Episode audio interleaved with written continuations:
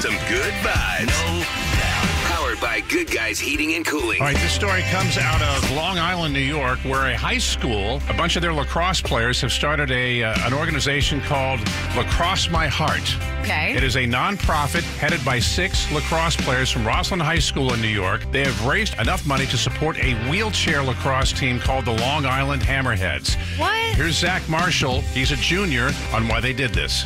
Well, my friends and I have been playing lacrosse together since we were five years old, and lacrosse has done so so much for us, and we wanted to give back to the community by con- connecting through people who have not been exposed to lacrosse at a young age and show them the love of the sport. How about that? I mean, high schoolers doing well. Now, here is So sweet. Joe Salinka, a member of the Hammerheads, and what it means to him. Joe has a disability. He's in a wheelchair and now able to play lacrosse.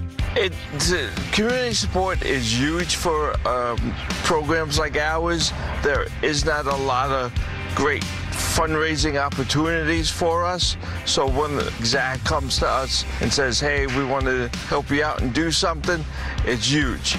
Anytime high school kids get together and do something wonderful, I think we need to celebrate it just so impressive. shout it out. And that's your good vibes for a Monday.